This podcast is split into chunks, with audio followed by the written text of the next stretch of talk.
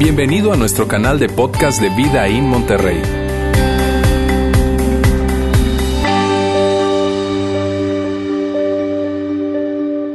Amigos, esta es la tercera parte de nuestra serie Volver a empezar. Una serie que, que, tiene que ver con lo siguiente, tiene que ver en cómo poder asegurarte que la próxima vez no sea como la última vez. ¿Cómo poder asegurarnos eso? Así es que si tú de alguna manera tu última relación romántica fue algo triste, que fue algo terrible, fue mal, si estás saliendo de alguna mala situación laboral, una mala situación profesional, estás saliendo de alguna mala situación financiera, si estás saliendo probablemente una muy mala experiencia en términos de, de, sociedad, ¿sabes? Tuviste un socio y fue muy mal y estás saliendo de esa, de esa situación. O probablemente estás saliendo de, de, o estás en un divorcio, estás divorciado.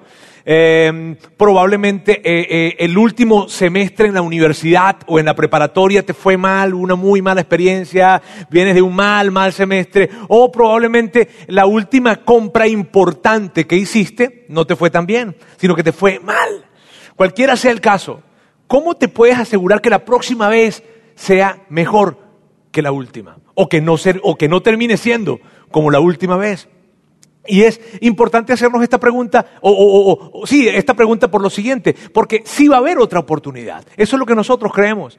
Claro que va a existir una próxima oportunidad, pero el asunto es, ok, entendemos que va a existir una próxima oportunidad, pero de, de cómo, cómo me puedo asegurar, cómo te puedes asegurar que la próxima vez no sea como la última vez. Y de eso se trata esta serie. La semana pasada eh, hablábamos acerca de que íbamos a ver tres herramientas o tres procesos que venían a ayudarnos para que la próxima vez no terminara siendo como la última, como la última vez. Y la primera herramienta que veíamos fue asumir tu responsabilidad. Eso lo veíamos la semana pasada. De hecho, decíamos que, que esta herramienta es una herramienta que te cambia la vida. Que claro que tú puedes llegar a un futuro culpando a otras personas, pero que no puedes llegar a un futuro mejor culpando a otras personas. Y, que definitivamente la invitación era que te detuvieras a abrazar la responsabilidad, pequeña o grande, aun si tú consideraras que tu responsabilidad es insignificante en términos de lo que pasó, pero aún, aún, aún esa pequeña responsabilidad que creas tener, si lograbas abrazarla, esto venía para cambiar tu vida definitivamente. Y si tú estás hoy visitándonos o no estuviste la semana pasada o la semana antepasada que inició la serie, yo te voy a pedir por favor que te acerques al módulo de información, ahí te vamos a dar toda la información que necesites para para, poder obtener la primera plática y la segunda de esta serie, volver a empezar, que puedes tenerle tu teléfono, es totalmente gratis, o puedes adquirir el CD de audio allí, en fin, pero yo definitivamente te pido, por favor, no dejes de tomar toda la serie, porque es muy útil para ti. Bien, hoy vamos a ver la segunda, la tercera parte de esta serie, segunda herramienta. La segunda herramienta y la segunda herramienta es la siguiente. Piénsalo de nuevo. Piénsalo de nuevo. ¿A qué me refiero con esto de piénsalo de nuevo? A lo siguiente. Fíjate, cuando, cuando nosotros miramos hacia atrás a ver eso que salió mal, sea una relación, sea un semestre, sea un negocio, sea lo que sea que salió mal, cuando nosotros miramos hacia atrás y, y empezamos a ver eso que salió mal, hay una pregunta que siempre llega a nuestra mente, siempre, ¿sabes? Es increíble, pero tú, tú, vas a estar de acuerdo conmigo. Cada vez que nos detenemos a ver eso que no salió bien, eso que salió mal, llega un momento en que nos hacemos esta pregunta. ¿En qué estaba pensando? Óyeme, ¿en qué estaba pensando? o sea, me dijeron, personas que me valoran, que me aprecian, me dijeron, ten cuidado, por ahí no es, ten cuidado con él, ten cuidado con ella, ten cuidado con ese negocio, ten cuidado con esa oportunidad, ten cuidado con aquello, ten cuidado. Me lo dijeron. Mi mamá me dio una lista de razones por las cuales yo no debería estar con ella o con él. Mi mamá se acercó y me dijo, hijo, pero ¿qué es lo que amas de ella? Todo, mamá, todo. ¿En qué estaba pensando? ¿En qué estaba pensando? Es una pregunta que indudablemente siempre llega para nosotros. ¿En qué estaba pensando?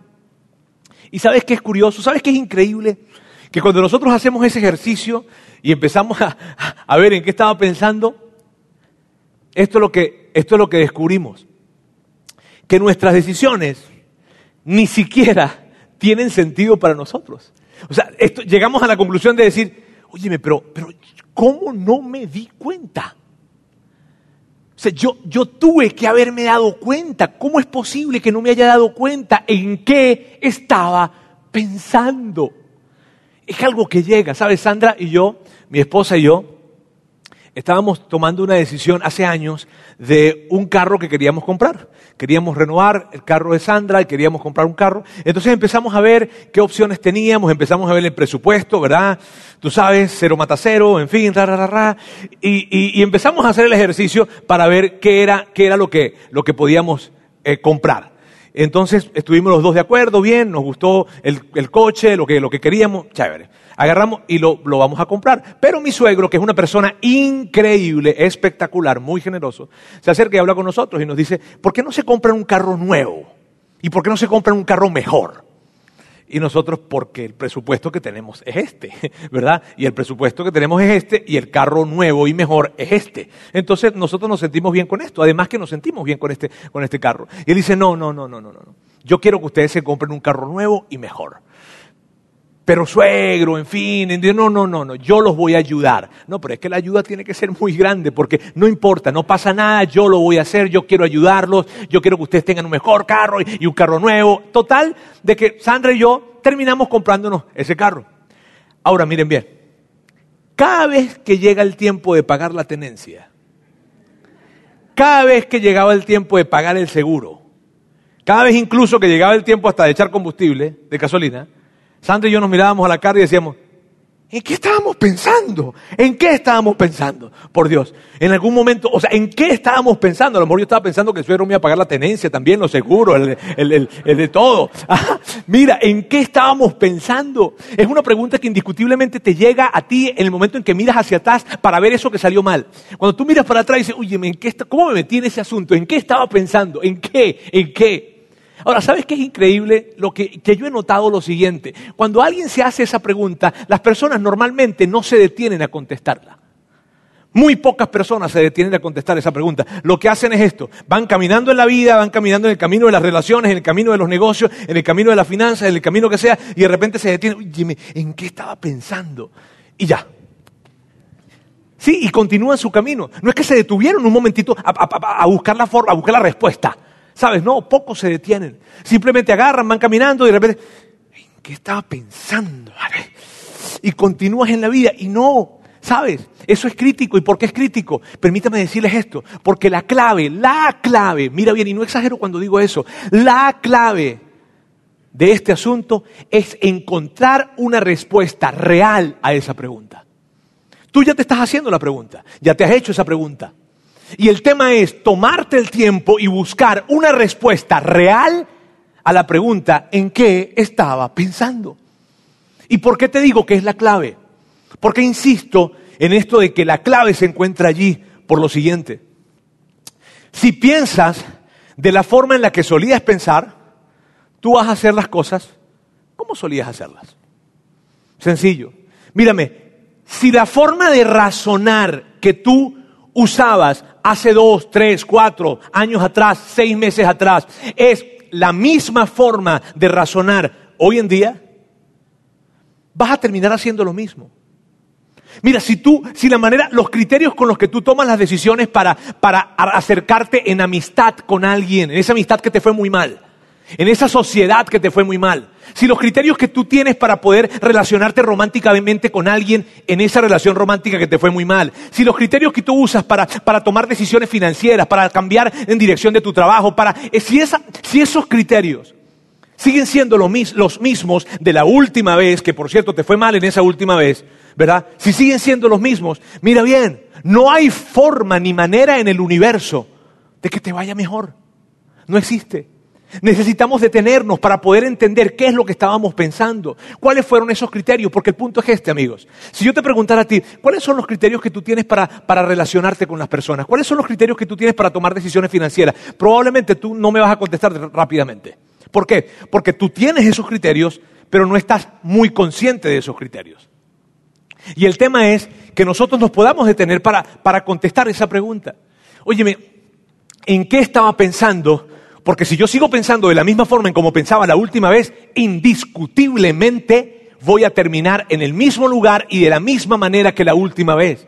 Mira, Einstein lo dice o lo decía de esta forma. Él decía, si alguien quiere resultados diferentes y sigue haciendo las cosas de la misma manera, eso es una locura. Entonces, eso es un gran punto y esa es la clave del por qué tenemos que encontrar una respuesta real a la pregunta en qué estaba pensando. Y lo que vamos a hacer el día de hoy es lo siguiente. Vamos a eh, ver un texto que se encuentra en la Biblia que, nos va a ayudar y que es sumamente clave e importante en esta dinámica de volver a empezar. ¿Está bien? Y luego vamos a ver cinco creencias letales que la gran mayoría de las personas creen y que tienen el potencial de acabar con nuestro futuro. ¿Ok? Eh, y bueno, vamos entonces a continuar. El, el, texto que vamos a ver es el siguiente. El texto que vamos a ver es, es una carta que el apóstol Pablo le escribe a un grupo de cristianos, seguidores de Jesús, que vivían en Roma. Y, y de hecho, un grupo de cristianos que vivan en Roma en el primer siglo era algo sumamente peligroso. Vivir en Roma siendo cristiano, siendo seguidor de Jesús en el primer siglo era sumamente peligroso y tú no tienes que saber mucho de historia para, para, saber eso. ¿Está bien? Ahora, lo que les quiero decir, esto es muy importante. Pablo conocía muy bien qué era esto de volver a empezar. Pablo lo sabía muy bien. Porque Pablo tuvo que volver a empezar en su vida.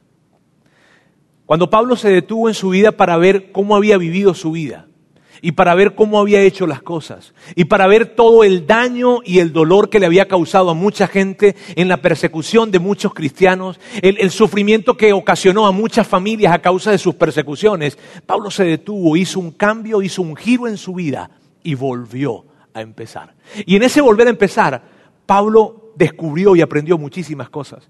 Y en las cartas que él escribe a las diferentes iglesias o a las diferentes personas que vivían en diferentes lugares, en esas cartas se encuentran las grandes enseñanzas que Pablo obtuvo en este nuevo comienzo que él vivió. Bien, así que aquí vamos a encontrar un gran, gran, enorme principio acerca de volver a empezar. ¿Perfecto? Vamos entonces a verlo y vamos a ver en, el capítulo 12 de Romanos, el primer versículo habla de una manera muy general acerca de lo que él va a hablar, pero luego lo aterriza. Bien, vamos a ver lo que dice acá. Dice, por lo tanto, hermanos, y permíteme hacer una pequeña pausa, por favor, una pequeña pausa acá. ¿Qué quiere decir esto de por lo tanto, hermanos? Que a quienes les está hablando, a quienes Él les está hablando, es a seguidores de Jesús a personas que eran cristianos. Hoy en día sería para personas católicas, cristianos, evangélicos, protestantes, en fin, personas que, son seguidores de Jesús. Así es que esto está escrito para aquellos que son seguidores de Jesús. Si tú no eres un seguidor de Jesús, esto no es, no, no te sientas comprometido con esto, no te sientas obligado a tener que hacer lo que están diciendo aquí, porque esto no lo escribieron específicamente para ti. Ahora, a los otros, a los que sí somos seguidores de Jesús, cristianos, católicos, muy atentos, porque esto es lo que Pablo nos está diciendo a ti y a mí. Bien. Y esto es lo que dice. Por lo tanto, hermanos, tomando en cuenta la misericordia de Dios, les ruego que cada uno de ustedes, en adoración espiritual, ofrezca su cuerpo como sacrificio vivo, santo y agradable a Dios. Eh, Pablo está diciendo, óigame, miren, miren, debido a todo lo bueno que Dios ha sido con nosotros, nosotros, ustedes deberían, y todos deberíamos presentarnos ante Dios como un sacrificio vivo. Y ellos entendían muy bien lo que era el sacrificio porque ellos hacían, estaban acostumbrados a hacer sacrificio. Entonces Pablo les estaba diciendo, de la misma manera como ustedes presentan sacrificios, esos animales que colocan encima del altar, háganlo, pero no coloquen un animal, sino que sean ustedes. Y no esperen que el animal esté muerto, en este caso que esté vivo, y que sean ustedes mismos. Y Pablo está escribiéndole esto, pero yo me imagino que Pablo, en medio de que está escribiendo eso, él agarra y dice, a ver, a ver, a ver, es que está como enredado. Pablo dice, ¿será que van a entenderlo? ¿Será que, esto que estoy escribiendo aquí lo van a entender? Entonces, él continúa en el siguiente texto y el siguiente texto lo que viene es a traer claridad de eso que Pablo está diciendo. Lo viene como que aterrizar, a ponerlo de una manera más potable. Bien, entonces Pablo dice, a ver, a ver, ¿cómo se los explico? ¿Cómo se los explico? Ah, ya sé, así. Y, dice luego, y no se amolden al mundo actual. Pablo está diciendo lo siguiente, amigos. Pablo está diciendo, si tú te permites ser definido por la cultura en la que estás, si tú te permites ser definido por la ciudad, por el país, por el tiempo en el que tú estás, tú vas a terminar comportándote como todos los demás. Si tú te permites ser definido por la cultura en la que te encuentras, entonces tú vas a terminar siendo igual que todos los demás. Y yo no sé si a ti te emociona, ¡Ah! voy a ser igual que todos los demás. Y Pablo está diciendo, no, no permitas que este mundo te amolde, porque cuando tú empiezas a permitir que los pensamientos, o sea, la forma en que en, que en este tiempo se ven las cosas, tú la, la, abraces de alguna forma, entonces termina siendo como todos los demás. Permítame decir, otra manera de decirlo sería esta. Este es un pequeño moldecito de galletas, ¿está bien? Así que otra forma de decirlo sería esta, no seas como él. ¿Sabes? El que sigue, el que sigue, el que sigue, el que sigue, el que sigue, y le cambias un poquitico el color de los ojos, y le cambias un poco tal vez el cabello, y le cambias un poquitico el color de la piel probablemente, pero en esencia todos viven de la misma manera. En esencia todos piensan de la misma manera. En, en esencia todos se comportan igual. Así es que Pablo está diciendo, no seas como él. No seas como él, el que sigue, el que sigue, el que sigue. Y luego Pablo presenta un contraste de esto. Es sumamente interesante. Pablo dice, no seas como él. Luego dice, sino que sean transformados. Sino sean transformados. Y miren bien, Pablo explica, no se dejen amoldar, no se amolden al tiempo actual. Quiero hacerles una pregunta. ¿Cuánta disciplina tú necesitas para ser amoldado por el mundo actual? ¿Cuánto dominio propio? ¿Cuánto autocontrol necesitas para que el mundo actual te pueda amoldar? Cero. No necesitas nada de disciplina, nada de perseverancia, nada de dominio propio, nada de autocontrol, nada. Tú simplemente en la mañana te vistes y sales y vas a trabajar, vas a montarte en el camión o vas en tu vehículo, vas a la empresa, vas a la universidad, vas a donde vayas y al final del día tú eres igual que todos los demás. No necesitas disciplina. Y lo que Pablo estaba diciendo era esto, no seas así. Sé diferente. Yo quiero que seas diferente. Yo quiero que le eches ganas. Yo quiero que seas intencional. Yo quiero que apliques dominio propio. Yo quiero que tú seas intencional y que puedas ser transformado para que no te amoldes. Otra forma de decirlo sería esta. No quiero que seas como Él. Quiero que seas como Él. Transformer. Transformado. No quiero que seas como Él, quiero que seas como Él. De hecho, quiero que seas como Él, como Él, así, ¿viste? Yo, transformer, yo, yo quiero que seas como Él. ¿Y cuál quieres ser? De hecho, yo quisiera ser este. Aquí este, ¿viste? Aquí, ¡ah! ¡Ah! De hecho, no, metí la broma. Ok, ahora, pero la pregunta es esta, miren bien, la pregunta es esta, ¿cuál quiere ser? ¿Este o este? Te pregunto, ¿qué quiere ser? ¿Igual que todos los demás, como este pequeño hombrecito? ¿O quiere ser transformado? Yo quiero ser como este. Y a la, a la pregunta, a la pregunta de Pablo, a la pregunta de Pablo, Tú y yo le contestamos, sí, Pablo, yo no quiero ser como este, yo quiero ser como este. Sí, claro, Pablo, ¿sabes qué? Yo no quiero que mi vida termine siendo igual a la de todos los demás. Pablo, yo no quiero que mi matrimonio termine igual al que todos los demás.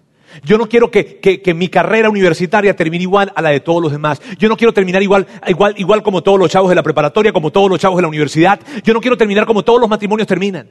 Yo no quiero que mi relación con mis hijos termine como la relación con los hijos de todos los demás. Yo no quiero que mi vida termine llena de deudas como la de todos los demás. Yo no quiero que cuando yo esté ya mayor, ya esté grande, esté lleno de deudas y mis hijos ni siquiera quieran ir a verme sino que cuando me van a ver, mis nietos, mis hijos, en fin, me ven, me ven porque tienen que verme, pero no porque quieran verme. Yo no quiero terminar así. Y tú y yo le contestamos a Pablo, Pablo, no queremos ser como este, queremos ser como él, no queremos ser igual que todos los demás, ni queremos que nuestro matrimonio termine como todos los demás, ni queremos que nuestras relaciones con nuestra familia, con nuestros empleados, con nuestros socios terminen como todas las demás. No queremos eso. Entonces, en esa conversación que tenemos con Pablo le preguntamos, ¿pero cómo? Ok, ok, yo entiendo, ya no quiero ser este, Pablo, yo lo entiendo, te compro la idea, quiero ser este, claro que sí, pero por favor, Pablo, dime cómo lo hago, cómo lo logro. Y Pablo nos dice cómo. Pablo dice, sino sean transformados mediante la renovación de su mente. Increíble esto, porque Pablo está diciendo esto. Para que tú puedas ser transformado, para que tú puedas ser como este, para que tú seas transformado, necesitas prestar atención a lo que está aquí. Necesitas hacer algunos cambios aquí. Necesitas detenerte y prestar atención a lo que tú estás pensando, no a lo que estás haciendo solamente. Esto es increíble. Porque Pablo te dice, no, no, no, no te enfoques tanto en lo que estás haciendo. Sí, en algún momento llegará, pero piensa en lo que estás pensando. Revisa tus pensamientos, detente y tienes que estar consciente de la forma como estás pensando y de la manera en que tú tomas decisiones. Porque si no, nunca serás transformado. Júrale. Pablo es increíble cuando nos presenta esto. Ahora, permítame hacerles una analogía. ¿Está bien? para poder entender esto muchísimo mejor. Renovar es igual a restaurar. ¿Cuántos de ustedes han tenido que restaurar un mueble de madera? ¿Cuántos les ha tocado restaurar un mueble de madera? ¿Sí? ¿Lo han hecho algunos? ¿Qué es lo primero que haces cuando vas a restaurar un mueble de madera? Tomas la pintura y la colocas encima de la pintura que ya está, ¿cierto? Ah, no. Primero lijas, ¿verdad? Primero lijas y lijas y te aseguras que el, mueble esté bien lijado y que no haya nada de pintura anterior y luego colocas la pintura nueva. Porque si tú agarraras tu mueble y aunque lo quisieras pintar de la misma manera o del mismo color en el que está y agarraras la pintura y se la colocaras encima, nadie llega a tu casa a decirte, ay, qué padre te quedó. No, nadie llega. ¿Cierto que no? Y permítame hacerles esta pregunta. ¿Qué pasa si tú pones lo nuevo antes de quitar lo viejo? Se cae se descarapela, ¿cierto? Y permítanme decirles esto. Esa es la razón, mis queridos amigos, del por qué tú y yo no hemos podido muchas veces cumplirle las promesas a Dios. Esa es la razón. Esa es la razón por la que cuando yo le digo a Dios, Dios, la próxima vez sí te lo, te lo prometo. Mira Dios, la próxima relación te lo prometo, el próximo año te lo prometo, las próximas comisiones te lo prometo, el próximo negocio te lo prometo. Dios te lo prometo que la próxima vez, la próxima vez, la próxima vez. Y yo sé que tú tienes buenas intenciones. Yo no estoy diciendo que no. Yo sé que tú has querido de tu corazón, de todo corazón, tú has querido que la próxima vez sea diferente, yo lo sé, pero el tema es que tu, tu promesa y mi promesa no han podido llegar a ningún lugar porque no hemos quitado lo viejo. Y cuando tú y yo colocamos lo nuevo sin quitar lo viejo, eso se cae, o sea, la promesa no alcanza.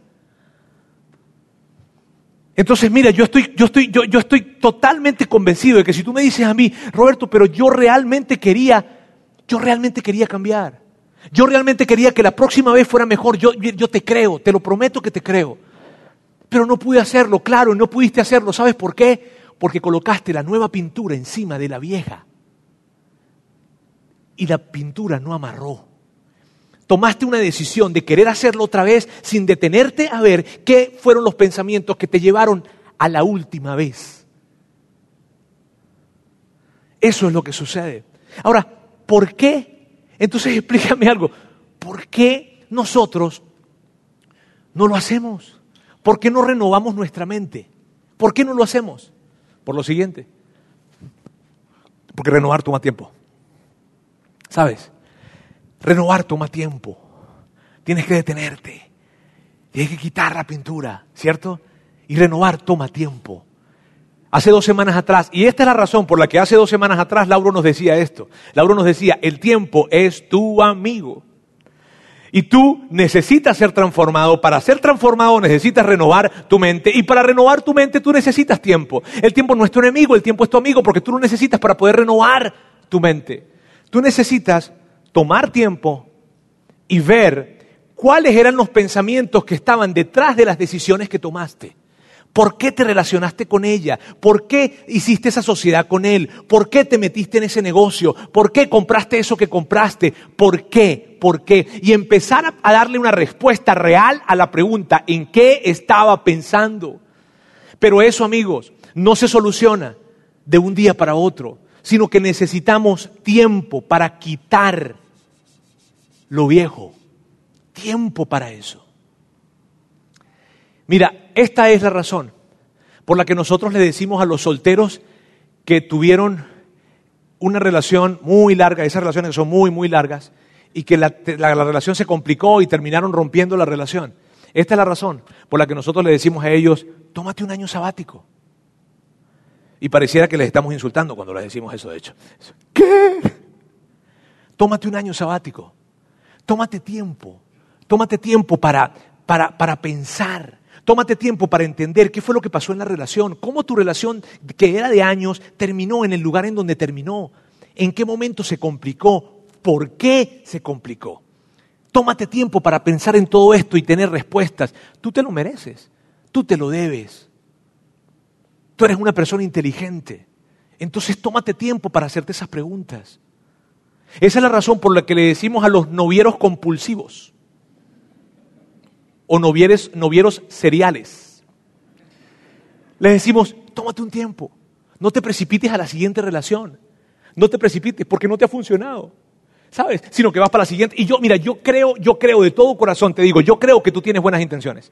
Yo creo que tú realmente quieres tener una relación estable, pero no has podido. Así es que tómate tiempo. Y tú vas a la siguiente, la siguiente, la siguiente, la siguiente, la siguiente. Y no, no, Roberto, te prometo que para la próxima esa sí es. No, no va a ser, va a terminar igual. Tómate un tiempo. Tómate un tiempo para renovar tu mente. Esa es la razón por la que le decimos a las personas que están divorciadas que no se metan en una relación de una vez, sino que al menos se tomen un tiempo, un año, al menos un año, antes de pensar en otra relación. No que llegue el año y digan, ahora sí la voy a empezar. Por eso, porque necesitan tiempo para renovar su mente.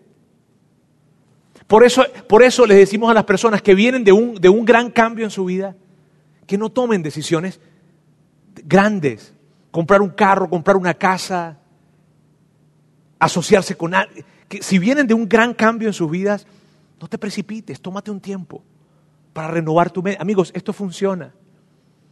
Yo en mi tiempo de, de, de, soltero me tomé un tiempo para renovar mi mente y esa fue la única forma en la que yo pude llegar a optar por el nivel de mujer que tengo y poder tener la relación que tengo. Si no me hubiese renovado mi mente, eso jamás hubiese pasado. Tómate un tiempo para renovar tu mente. Vamos a recordar lo que Pablo estaba diciendo y no se amolden al mundo actual, sino sean transformados mediante la renovación de su mente. Y luego Pablo hace una promesa espectacular y dice así. Así podrán comprobar la voluntad de Dios que es buena, es agradable y es perfecta. Mira, esto es para, para personas que son seguidores de Jesús. Mira, tú no sabes la cantidad de veces que a mí se acerca gente a decirme que, que, que, ellos quieren saber cuál es la voluntad de Dios para su vida. Es increíble la cantidad de personas que hacen esa pregunta. Y Pablo les da la respuesta. ¿Tú quieres saber cuál es la voluntad de Dios para tu vida? No le preguntes al pastor, no le preguntes al, al sacerdote, no le preguntes al rabino, no. Toma tiempo para renovar tu mente. Y cuando tú tomes tiempo para renovar tu mente, tú vas a saber cuál es la voluntad de Dios para tu vida. ¿Qué es la voluntad de Dios? La voluntad de Dios es la capacidad de discernir, de entender, de ver entre diferentes opciones y saber cuál es la mejor opción. Esa es la voluntad de Dios. Y no la puedes contestar a menos que tomes tiempo para renovar tu mente. Esa es. Ahora recordemos esto entonces, recordemos esto por favor. O sea, esto. El, el arrepentimiento y la determinación no son suficientes. El arrepentimiento, las ganas que tengas, la determinación, la voluntad, la pasión que le metas no son suficientes. Es necesario renovar tu mente no son suficientes. Es necesario renovar tu mente. ¿Pero por qué, Roberto? Porque si piensas de la forma en la que solías pensar, harás las cosas que solías hacer. Así es que por muchas ganas que le metas, si no te detienes a renovar tu mente, va a terminar igual que la última vez. Permítanme ahora hacer esto, porque tú estás escuchándome a mí probablemente, ok, lo entiendo, Roberto, estoy entendiendo lo que me estás diciendo. Bien, yo entiendo que, que, para poder yo asegurarme que la próxima vez no sea como la última vez, yo necesito ser transformado y para ser transformado, o no, no, me, no, me, no me debo dejar amoldar, necesito ser transformado, para ser transformado necesito renovar mi mente, para renovar mi mente necesito tiempo. Pero ¿cómo se ve eso en la práctica? ¿Cómo se ve eso en la práctica? ¿Cuáles son ese tipo de cosas en las que Pablo nos dice que no te amoldes? En lo que Pablo te dice que no seas como este. Vamos a ver cinco creencias letales que tienen toda la posibilidad de arruinar tu futuro por completo. Bien, ¿para qué? Para que no nos dejemos amoldar. Creencia número uno. Si encuentro a la persona correcta, todo estará bien. Error. Si tú te conviertes en la persona correcta. Mira lo que pasa, mira lo que pasa. Roberto, es que la última persona, mi última relación, ese tipo era un loco, era un tonto. Y yo te pregunto, ¿por qué te relacionaste con un loco? O sea, ¿por qué, ¿por qué te relacionaste con un tonto? ¿Por qué? Roberto, es que tú no sabes, pero a mí las malas relaciones me persiguen. A mí las malas personas me persiguen. Y yo te pregunto, ¿por qué? O sea, ¿por qué te estás relacionando con ese tipo de gente? ¿En qué estás pensando? ¿En qué estás pensando que te está llevando a juntarte con esos locos? Sí, porque porque, porque pretender de que, de, que, de, que de, que, de que la persona correcta llegue y tú no sabes la cantidad de personas que piensan de esa forma. Ellos salen en la vida con esto en la mente. Hoy va a llegar la persona correcta. La voy a encontrar en el súper, la voy a encontrar en el Starbucks, la voy a encontrar en algún lugar, lo voy a encontrar. Pero permíteme decirte algo. Si te encuentras con la persona correcta, tú no le vas a gustar a la persona correcta. Porque la persona correcta está buscando una persona que no es como tú. Si tú, si tú quieres una persona que esté llena de valores, que sea una persona de dignidad, de respeto, determinado, seguro de sí mismo, que vaya hacia adelante, que honre, que sea atractivo, atractiva, esa persona está buscando a alguien así. Nosotros lo decimos de esta manera, Conviértete en la persona que la persona que tú estás buscando está buscando.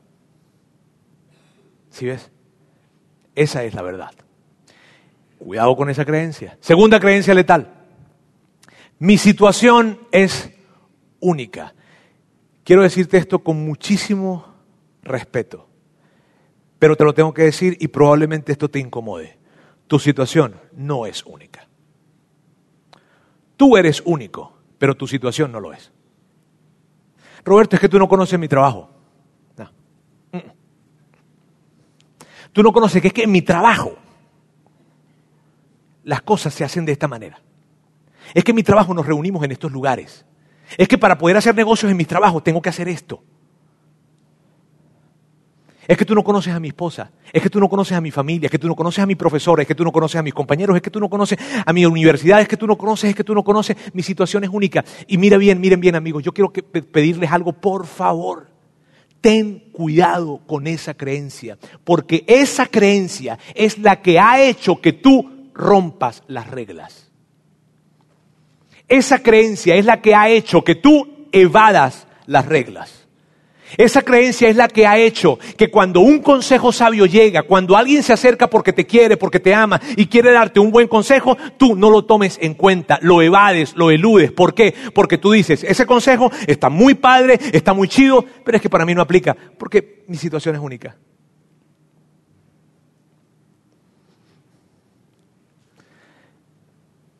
Tu situación no es única, tú eres único, pero tu situación no. Y no te puedes imaginar la cantidad de veces que en este negocio en el que nosotros estamos, me refiero en la iglesia, en esta industria en la que estamos, personas se acercan para hablar con nosotros y nos dicen, mi situación es única. Y uno está diciendo, si tú hubieses escuchado el que se sentó antes que tú, me dijo lo mismo. Cuarta creencia, perdón, tercer creencia. Lo debo es mejor que lo quiero. Mira, yo no conozco la primera persona que conscientemente esté pensando esto. No la conozco. Pero eso es lo que está sucediendo en segundo plano en las decisiones financieras, en las que tomamos. ¿Sabes? Eso es lo que está sucediendo en segundo plano. Conscientemente no lo piensan. Miren bien, es, uy, que me gusta ese carro, cómo me gusta ese carro, cómo me gusta esa moto, cómo me gustan esos palos de golf, cómo me gusta esa bolsa. Bueno, a las mujeres, ¿no? Este, cómo me gusta y cómo me gusta esto y cómo me gusta. Y estamos pensándolo dentro de nosotros, estamos pensándolo. ¿Y sabes lo que pasa? Que esto, esto es lo que piensas, esto es lo que piensas, esto es lo que piensas. Me gusta tanto, tanto, tanto que no me importa si me tengo que endeudar para comprarlo. No me importa, no lo piensas conscientemente, no, no lo piensas conscientemente. Pero detrás en tu mente dices, sabes que me gusta tanto y me, encantan tan, me encanta tanto que no me importa si tengo que endeudarme para tenerlo. Porque yo prefiero vivir teniendo algo y debiéndolo que queriendo algo y no teniéndolo. Y después, ¿sabes qué es lo que pasa?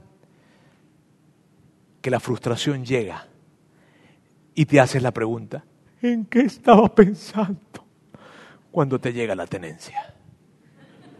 ¿En qué estaba pensando? Esta es la realidad. Es mejor quererlo que deberlo. Mira, como quiera va a existir siempre una tensión. Permítame esclarecerles esto. Como quiera va a existir una tensión. De un lado tenemos el quererlo y no tenerlo, y de otro lado tenemos el tenerlo pero deberlo. Como quiera va a existir una tensión. Pero permíteme decirte algo. El quererlo, el quererlo y no tenerlo está aquí en tensión. El tenerlo pero deberlo está acá en tensión. Así es que sí, está bien. Es decir, cómo me gusta, cómo me encanta, cómo me... Ah, pero no lo debo. Iba feliz en la vida con tu bochito. Pero no lo debo. Cuarta creencia. Mi secreto está seguro conmigo. Mi secreto está seguro conmigo. Mira, ve, esto tiene que ver con, con esto de nadie lo tiene que saber.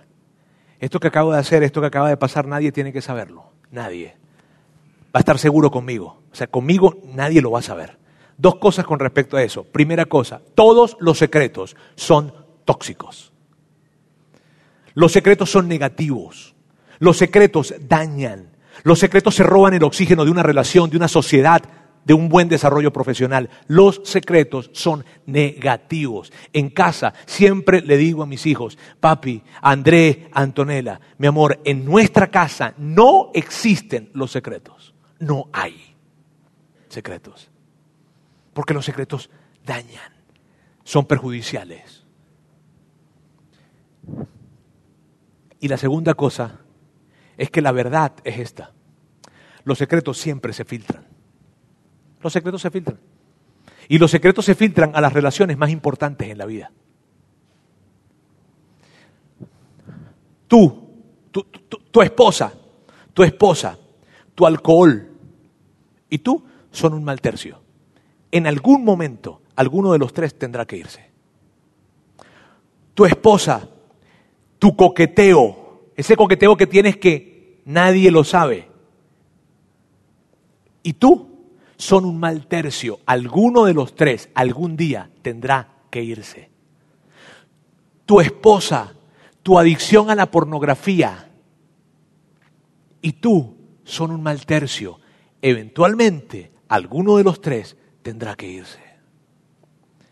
Amigos, los secretos siempre se filtran. Siempre. Quinta y última creencia. El sexo lo solucionará.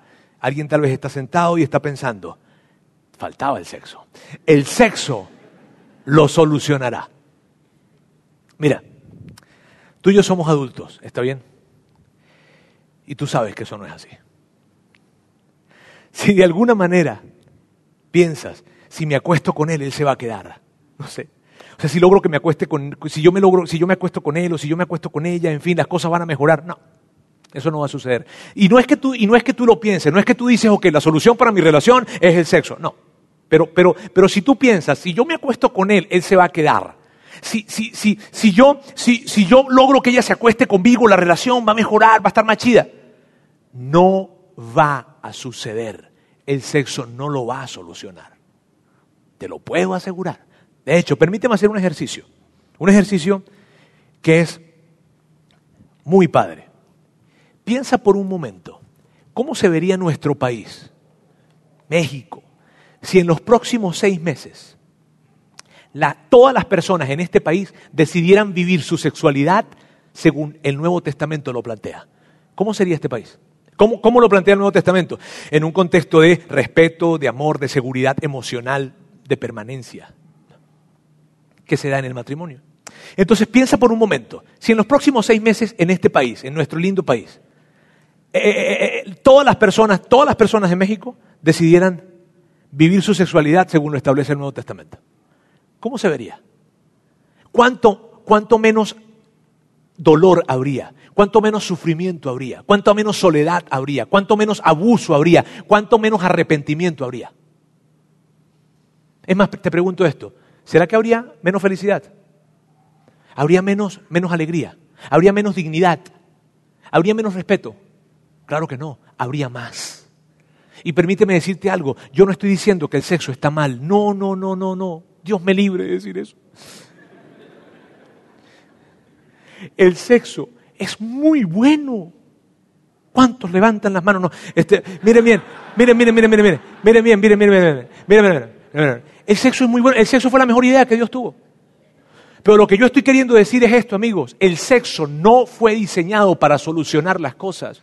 Y si tú tomas decisiones relacionales, relacionales, perdón, si tú tomas decisiones relacionales basadas en esto, sabes, no va a suceder, sino que va a llegar el día en donde con lágrimas en tus ojos vas a decir en qué estaba pensando. El sexo no lo va a solucionar, el sexo lo va a complicar. Así es que amigos, miren, miren,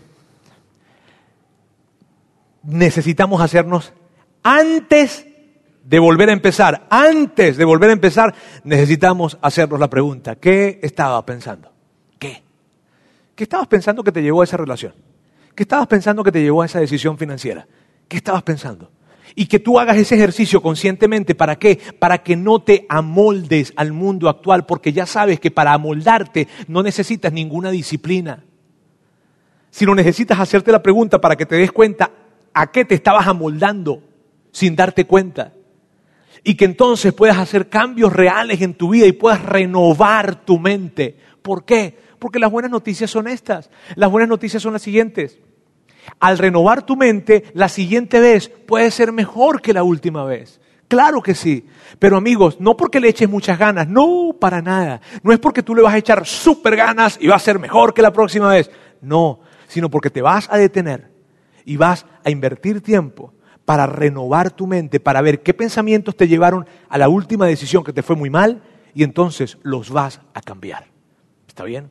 Permítame orar. Dios quiero darte gracias por este día. Gracias porque tú, tú, tú nos das siguientes oportunidades. Tú, Dios, quieres que nosotros podamos tener más oportunidades. Y, claro que tú quieres que tengamos un mejor matrimonio, un mejor manejo financiero, un, mejor, un mejor, desempeño en el próximo semestre, en la, en la universidad, en la carrera. Claro que tú quieres todo eso, Dios, tú lo quieres. Tú lo quieres para nosotros y nos ayudas a que podamos tenerlo a través de darnos la clave en cómo tenerlo, que es esta de renovar nuestra mente. Dios quiero pedirte de todo corazón que las personas que están en este lugar y que tienen su corazón abierto y su mente abierta para esto, tú les ayudes a, que en ese tiempo que se vayan a tomar, tú les ayudes a encontrar las respuestas de lo que estaban pensando para que puedan renovar su mente y poder disfrutar de que la próxima vez será una vez increíble y que no será como la última vez.